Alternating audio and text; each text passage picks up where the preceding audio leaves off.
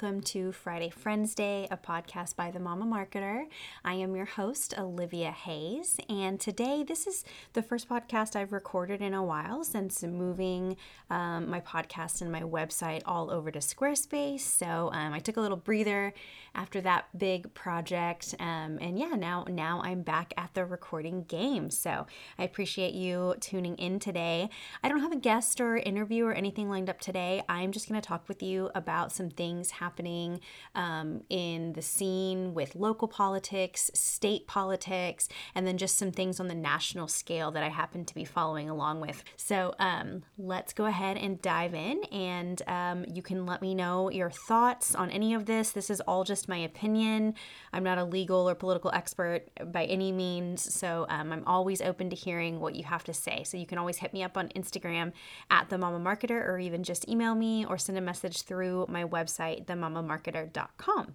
Okay, so first I want to talk about local politics. So, as some of you know, I serve on the Citizens Advisory Board for the uh, District 5 of Sedgwick County. So I live, uh, I have a Derby address, but I actually live on the outskirts of Derby. So county politics is kind of my local uh, politics that I like to uh, follow along with. So I'm serving on a Citizens Advisory Board where it's basically our job to advise our, our uh, county council person on things that are important to us, right? So, um, a little bit of background we had this situation come up where I guess it was happening on property lines where there was a property owner that was living kind of out in the country, uh, not in city limits, from what I understand, and he was discharging his firearm at a backstop or a berm, but apparently that was not working, and there was some debris going into the backs of houses into this newly built neighborhood. And uh, I guess the property owners that were experiencing the property damage came to the county commissioners to ask for something to be done. And my county commissioner proposed this resolution that would basically make it illegal for you to fire across property lines um, to the tune of a, a fine of $500. And so we were kind of asked to review this resolution and, and see what we thought. And um, I gotta tell you guys that I actually was not a fan of the resolution. Um, not that I don't care for safety or anything like that, but where where I was coming from was it seemed like this was an issue between two property owners that were that were having the issue, or maybe a, a group of property owners. And our county is a very big county, and there's a lot of rural parts to our county, and most of the people that I live around, at least in the country, are are responsible farmers and and gun owners, and so it felt a little bit like we were putting an unnecessary rule on a lot of people when it was really maybe just a couple of bad actors, right? So those are my initial thoughts going into it. And as I started reading more about the bill and researching it, I realized, uh, and I think the bill did mention it, but um, come to find out there's already a state law against firing into dwellings. And so to me, I was thinking if this property owner is already willing to break a state law, what is a county law going to do? This is probably just someone that's going to break the rules anyway. So again, it seemed like a, a big broad stroke punishment for maybe just one or two bad actors. Um, and then the other thing that another issue that I had with this was I guess the property owners had reached out to the city PD. They couldn't do anything because it was county jurisdiction. And I guess the county sheriff had said that he couldn't do anything either. Um, he has since said that he is going to investigate and everything, but um, I just, I don't know. It seems odd that the property owner's next step was then to come to the county commissioner. Um, in my mind, what I would do if I was having a dispute with uh, you know a neighbor and law enforcement was not helping. And assuming that I already had tried to discuss it with them face to face if we still could not come to a conclusion then I feel like my next step would be to pursue legal action. I would get a lawyer and I would figure out you know is there property damages? Is there threats being made? What can I do about feeling unsafe in my home? I feel like those are the avenues I would have taken versus trying to make a a new law, trying to pass a law at the county level. So we had a, a kind of a um, open house, or what would you call it? We had a town hall at our Citizens Advisory Board. We called a special where we were meeting to discuss it, but we also invited the public to come in and talk about it. And um, I will say that I was definitely one of the only few in the minority that was not in support of this law. Um, some other issues with it was that it kind of leaves uh, it open to interpretation for, let's say, the next law. We could be looking at different types of uh, rules around like berms and backstops and what kind of bullets and all that type of thing. And so there's one other guy there that kind of said this is kind of setting a scary precedent for the next lawmaker to come and put even more restrictions on us, which I, I definitely agreed with him. So um, when it came down to it, our board voted eight to one in favor of this resolution, and the resolution has since then passed at the county level. Um, I was the one nay vote for it, um, and I just kind of wanted to explain kind of where I was coming from on that. One of the most interesting things to me about this is that every guy in that room that was voting for this resolution needed to say that they were pro NRA and card carrying members and and all this stuff. And and it just it seems odd to me that that if that's true if you truly do believe in the second amendment that you would go that you would vote for this. It just seems so odd. I am not a card carrying lifetime NRA member. That's that's not something I prioritize, but yet I believe in freedoms and putting accountability on the people and not putting more uh you know more restrictions and more government in our lives and yet I was the only one you know that that was brave enough to vote no to this. So, I don't know, it seemed it seemed a little weird. It seemed a little bit like some people needed to reconcile their their beliefs with what they were willing to say out loud right? If you really believe in two way freedom, then to me it's not complicated. You believe in not putting more laws around gun owners. Just an end of the story, you know, period.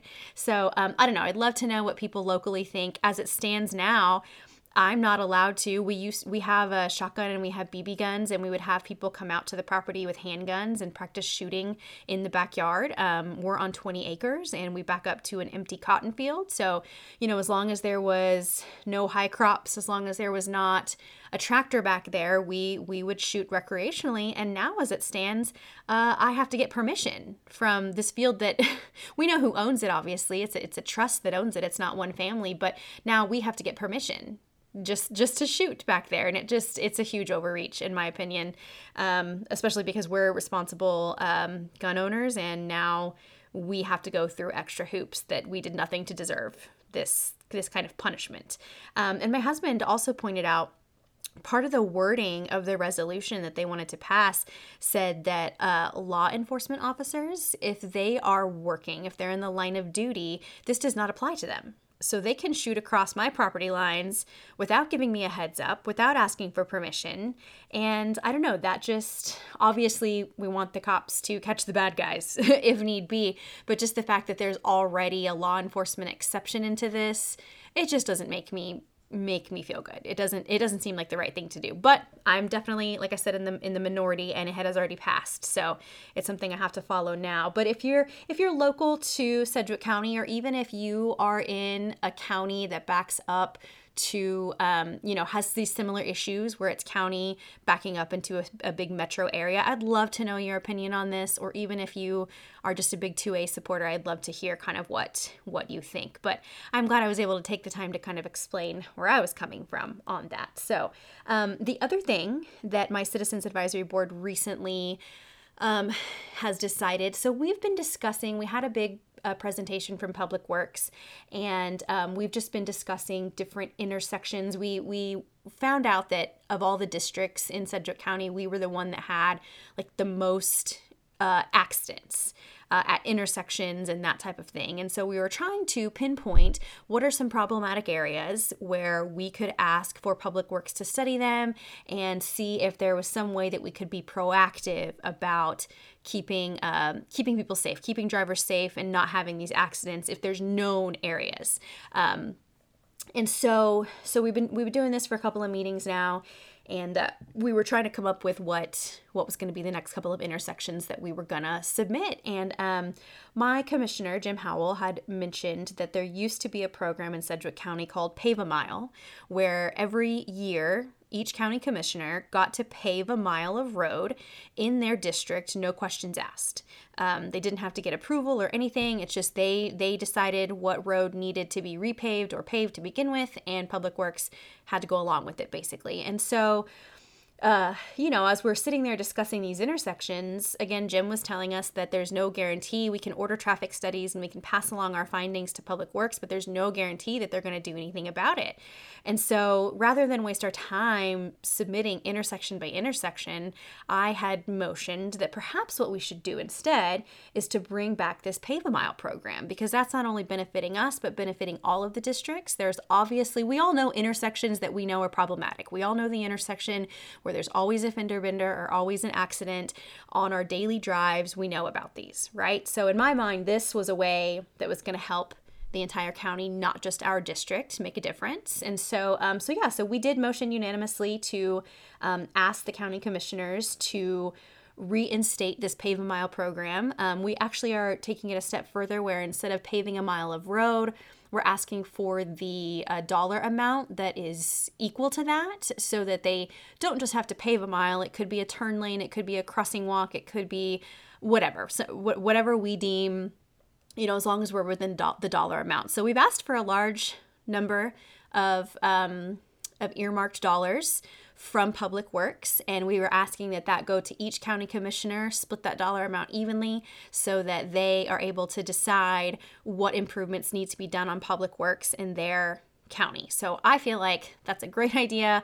I I don't know if um, anybody who has a say in it. Really, we just need all of the county commissioners, all five of them, to agree to this, and then it passes, and then and then then we can send all the intersections. And uh, another thing that we've we've done is we are asking with this program that the county commissioners work with their citizens advisory boards to come up with how to use this money. So um, I'm really hopeful. It seems like a, a really smart way to improve counties just a little bit at a time.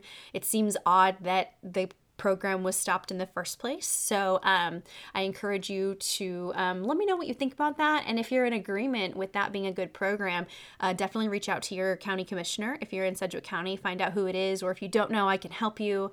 Um, if you're in the Derby area, it probably is Jim. Um, but yeah, let me know or let your county commissioner know if you are in agreement with that uh, reinstating a version of that Pave a Mile program. Um, if you have a program like that where you live, I'd love to know how it works and what you think about it. If you don't have one, I'd love to talk to you about how to talk to your uh, county or city about maybe getting it reinstated. Um, we all know my views uh, politically skew libertarian. And so if you're going to tax us, if you're going to have public works uh, department that's going to need, needs to take funding from us, then I think this is a very small way that we can actually have a say in where that money is going to. So, um, so yeah, let me know what you think about that.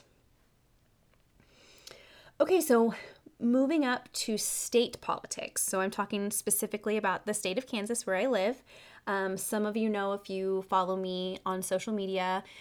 A couple weekends ago, um, I was asked to go kind of cover uh, this special hearing that they were doing at the state capitol. They called a special hearing specifically to talk about government overreach when it, and specifically when it comes to COVID mandates. And so um, they had hundreds of people not only submitting written testimony, there was people giving spoken testimony. There was a rally outside, hundreds of people there. So I was able to go and and take pictures. And um, you know, I work with the Libertarian Party of Kansas doing their social media, and so I went to go get content to be able to share on those channels. And so it was really awesome. As as far as I understand, there has not been a hearing like that before where they're not voting on a bill or some kind of change at the end of it. It was just strictly for them to gather information. And I heard some very impassioned um, from from some very impassioned people and it was just comforting to know that you know they we might not have all been the same political party but we were all coming at it from the same uh, viewpoint that this this was an overstep this was an overreach and they've just gone too far in this case we're looking at people losing their jobs if they're not getting this vaccine, which is a private health decision. And so I, it was really cool to see everyone kind of coming together uh, for that. So, what has happened since then is that there have been this committee has uh, proposed two uh, bills, I believe. One of them is to make it to where if you do end up getting fired because you're not getting the vaccine or not proving the vaccine, that you are going to be eligible for unemployment. As it stands right now, you are not eligible for unemployment if you're terminated because of that. So I feel like that's a good change. Uh, and the other bill is to make it to where right now, what I'm hearing from people is uh, they're they're asking for a medical exemption or religious exemption from this, which were totally excuses pre-COVID. They were legitimate reasons that you could use to get out of vaccines before COVID, and they, they, they were never an issue. I, I know people that have used them for their kids in schools and all kinds of all kinds of things, not just as a an excuse, that's not the right term for it, but they were legitimate reasons that you could opt out of medical procedures. But now all of a sudden in the world of COVID, I'm hearing resort I'm hearing reports of people that are either being told their religious or their medical exemptions are not good enough, are not strong enough, or I have a friend who's a nurse who's been asking for a medical exemption form and has not been being given it. So of course she, you know, had to go find one online, whether or not they actually take it, they don't have to, but that that's all a big issue because the medical and religious exemptions existed pre-COVID and now all of a sudden they're being treated differently. So, the the other bill that they're pr- they're proposing is that employers basically have to take your medical and religious exemptions. So, um, those are the bills that they propose. There are some within the Libertarian Party that think that that's not quite enough. Um, which which I do understand. It, it is a much bigger issue. Um, and so, as it stands now, I believe there is a hearing this weekend. It might actually be go- going on today and tomorrow. Um, and what we're what we're looking for is everyone, all as far as I understand, all of the state senators have said that they are in agreement with calling a special session on this. And so now the ball is in Governor Kelly's court, where we have to wait for her to call this session. She has no reason not to. It's unanimous at this point that they do want to call this into session and vote on these uh, bills. Um, so yeah, so hopefully, hopefully that happens, you guys. Like I said, she's got no reason not to. Um, and I think even if even if we didn't get everything that we're asking for, I think these are two bills in the right direction, right? So keep your eye on that. Um, the other thing happening in state politics, um, I don't even have this on my my talk sheet, but the other thing happening in state politics is both Derek Schmidt and Governor Kelly, within a few days of each other, announced that they would like to banish the tax on food, food tax, so groceries, not prepared food, but grocery foods.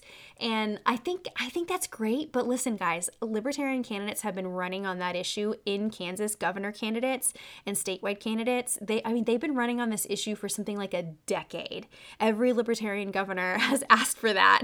Every libertarian governor candidate has asked for that over the past decade. So on the one hand, yes, we're excited. We are not, you know, we don't love taxes. Um, and I think it could really help some families. I think it's a step in the right direction. But my fear is that what's happening right now is that we're just posturing. We're just saying this is what we want to do. And we're trying to get those votes. We're trying to get reelected or we're trying to get elected to governor the first time because both Schmidt and Kelly are obviously running. And so, I don't know, to me, it seems a little bit like a promise that is being made to get your votes. And I don't want to see people fall for it. Uh, what I want to see is it actually happen. So I'm, I'm excited at this prospect, regardless of what party or what candidate pushes it. I think it's, it's good, but I, it's one of those things that I will believe it when I see it, right? So y'all help me keep an eye on that as far as state of Kansas goes. Okay, so moving on to just some things that I am following kind of on the national scale. I'm going to kind of jump around here, but one thing that I am following is the trial of Elizabeth Holmes. Um, which I am not sure if everybody knows who that is. She was a young kind of Silicon Valley uh, entrepreneur that had this company where instead of taking a vial of blood, you were supposed to just be able to take a pinprick of blood, but be able to do all of the same tests. And there's a documentary on. Um, there's a documentary on HBO about it. I'm blanking on the title of it, but I can put it in my show notes. There's a documentary on HBO about it. There's also a podcast called The Dropout where you can listen to the whole Theranos Story, which is the name of her company. And then The Dropout is also posting weekly episodes now where they're actually covering the trial. And so, what I think is interesting about this is they're trying to say, I mean, what what she's on the stand for, what she's being tried for, is fraud. She basically could not uh, never had this technology. And she basically convinced some really big players like heads of state politician. I just heard betsy devos her estate gave like a ton of money to it like and so she basically she's fraudulent and she is basically being accused of taking this money from people for a product that she never had right? So that's the criminal charge against her. But her defense is saying that she just basically was an entrepreneur that really was trying her best and it just didn't work out. And how can we how can we you know fault her for you know trying her best, give, giving it a go, and, and trying to make this company happen. And so I don't know. I'm just I'm curious what people think um, because I know on the one hand, it's like, okay, well, what do we care that a bunch of rich people put their money, their investments into this and it didn't work out. But on the other hand, it's like integrity. It's it's just the integrity of the situation. And I think there's so many recordings and texts and emails of her where I think she knowingly defrauded people. This wasn't just fake it till you make it type of thing.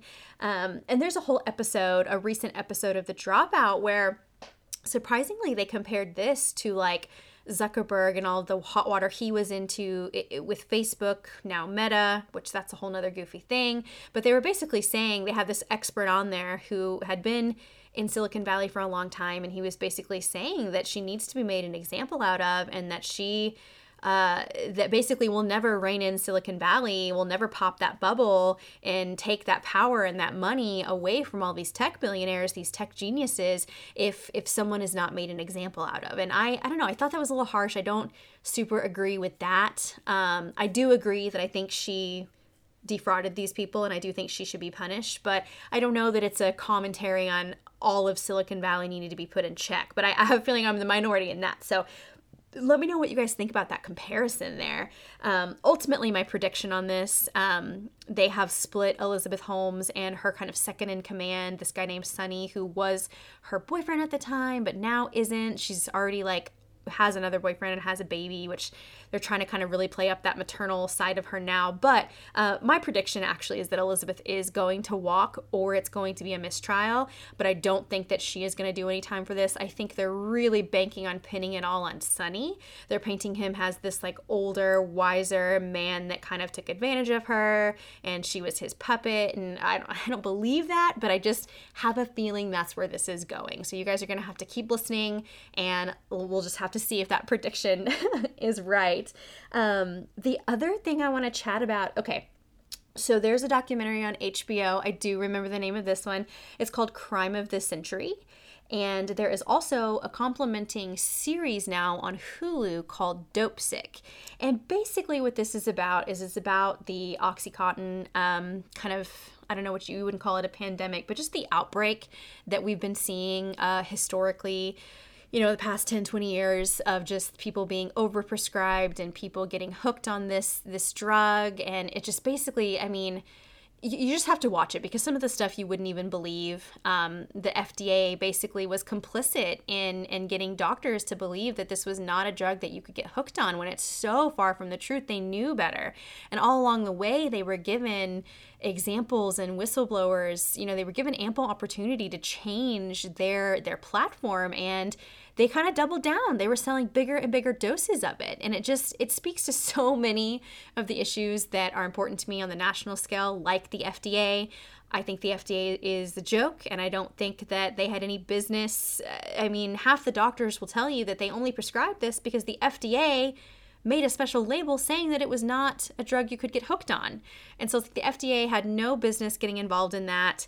Um, and then also just of course the overprescription of medications. And then i also have big issue with the fact that literally and the, the the documentary crime of the century does a good job kind of juxtapose ju- of the juxtaposition of this where you have i don't know basically you have drug dealers one just happens to go to wear a suit and work at a pharmacy during the day or maybe not a pharmacy but a drug company inventing new new medicines and then the other one maybe you know sells drugs out of his garage but yet one is being put in jail and the other is getting bonuses on sales quotas. And it just it just doesn't seem right. You know it just doesn't seem right that we are deciding well because you're Purdue Pharma you're a pharmacy company, you know, you're not a criminal, but yet there's a story in the documentary of a guy who was uh, growing and selling weed for his child to take, who was deathly ill. And so he started it for growing it for his child, and then, of course, ended up eventually ended up selling it, I guess, he, which maybe he didn't have to, but he did, and he is like life in jail. So it's just like how do you how do you justify that? How do you reconcile the fact that they are both trying to to to produce and sell something to make lives better? And I don't know, I would argue that the guy you know, manufacturing a drug in his garage for his child to feel better, I would rather buy from him than someone who doesn't even know my name and will never know my name, inventing something that's going to go in my body. And I think that this plays so into where we're at on the national scene. It plays into where we're at with vaccines. It plays into where we're at with whether or not we trust the government and trust, you know, which side of science, which scientist, who are believing. I just think that this backdrop, it's a really well timed piece because you can't say that it doesn't affect where we're at now.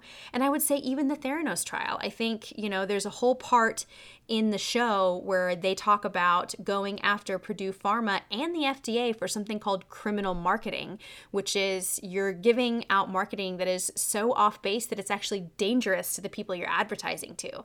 And so I don't know, I think I think I mean you know, I talk about and think about marketing all the time. And so, on the one hand, I'm like, these were really great marketing campaigns. Theranos made themselves look like, you know, the blood testing experts, and Purdue Pharma made themselves look like the drug producing expert that doctors could trust. Um, and people bought it hook, line, and sinker. Um, and so, I mean, on the one hand, I think that it's a good example of the power of marketing. But on the other hand, it's just it's just not fair at the end of the day. And um, you know i think i was had a friend that would had watched the hulu show uh, called Dopesick that's about this topic. And she was like man it really is making me not trust the FDA or trust the government. And I'm just like, yeah, that's that's kind of the point. so I would love to know. I would love to have someone watch both of those. I think they're doing a really good job bringing the documentary to life in the scripted series. Um, and I still have a couple of episodes left on that. So I'm excited to see where it goes. And I'll have to double check, but from what I understand, there actually has been a legal case taken against Purdue Pharma. Um, uh, where they're not actually supposed to sell oxy as as much or there's some kind of parameter around it. So i'll have to double check that. So i'm hoping it gets covered in the show what the actual results will be. Um, maybe it this happened after they wrapped filming. But um, but i think i think any regulation um, anything to kind of rein them in a little bit is okay. Like I said, I don't know that the whole industry needs to be punished for it, um, but I think there was some bad actors that that knew better and i think it's okay to make an example out of them so um, oh my gosh that was a lot of stuff. We bounced around a lot, but those are just some topics that I'm talking about and I'm thinking about right now. So, again, it's all my opinion not an expert by any means. I would love to hear your opinions. Um, and as I said at the beginning of the show, I just recently moved my uh, blog over from WordPress to Squarespace. And so now all of my blogs, podcasts, my products, my downloads, everything is available in one place now. And it's so convenient. It's so much easier for me to manage on the back end. So please go check out themamamarketer.com. If you uh, haven't yet, please give me a subscribe there. All you'll get is an email once a month, and I'll be letting you know of uh, any blogs or podcasts podcasts that I've put out in that month's time. So it's not even like a weekly or daily thing. I'm not going to spam you. Uh, you're just committing to one email a month. So uh, go check that out for me, subscribe. And then if you want to chat a little bit more um, about any of these topics, I'd love to hear from you. Um, you can find me on Instagram at the Mama Marketer. All right, talk to you later. Bye.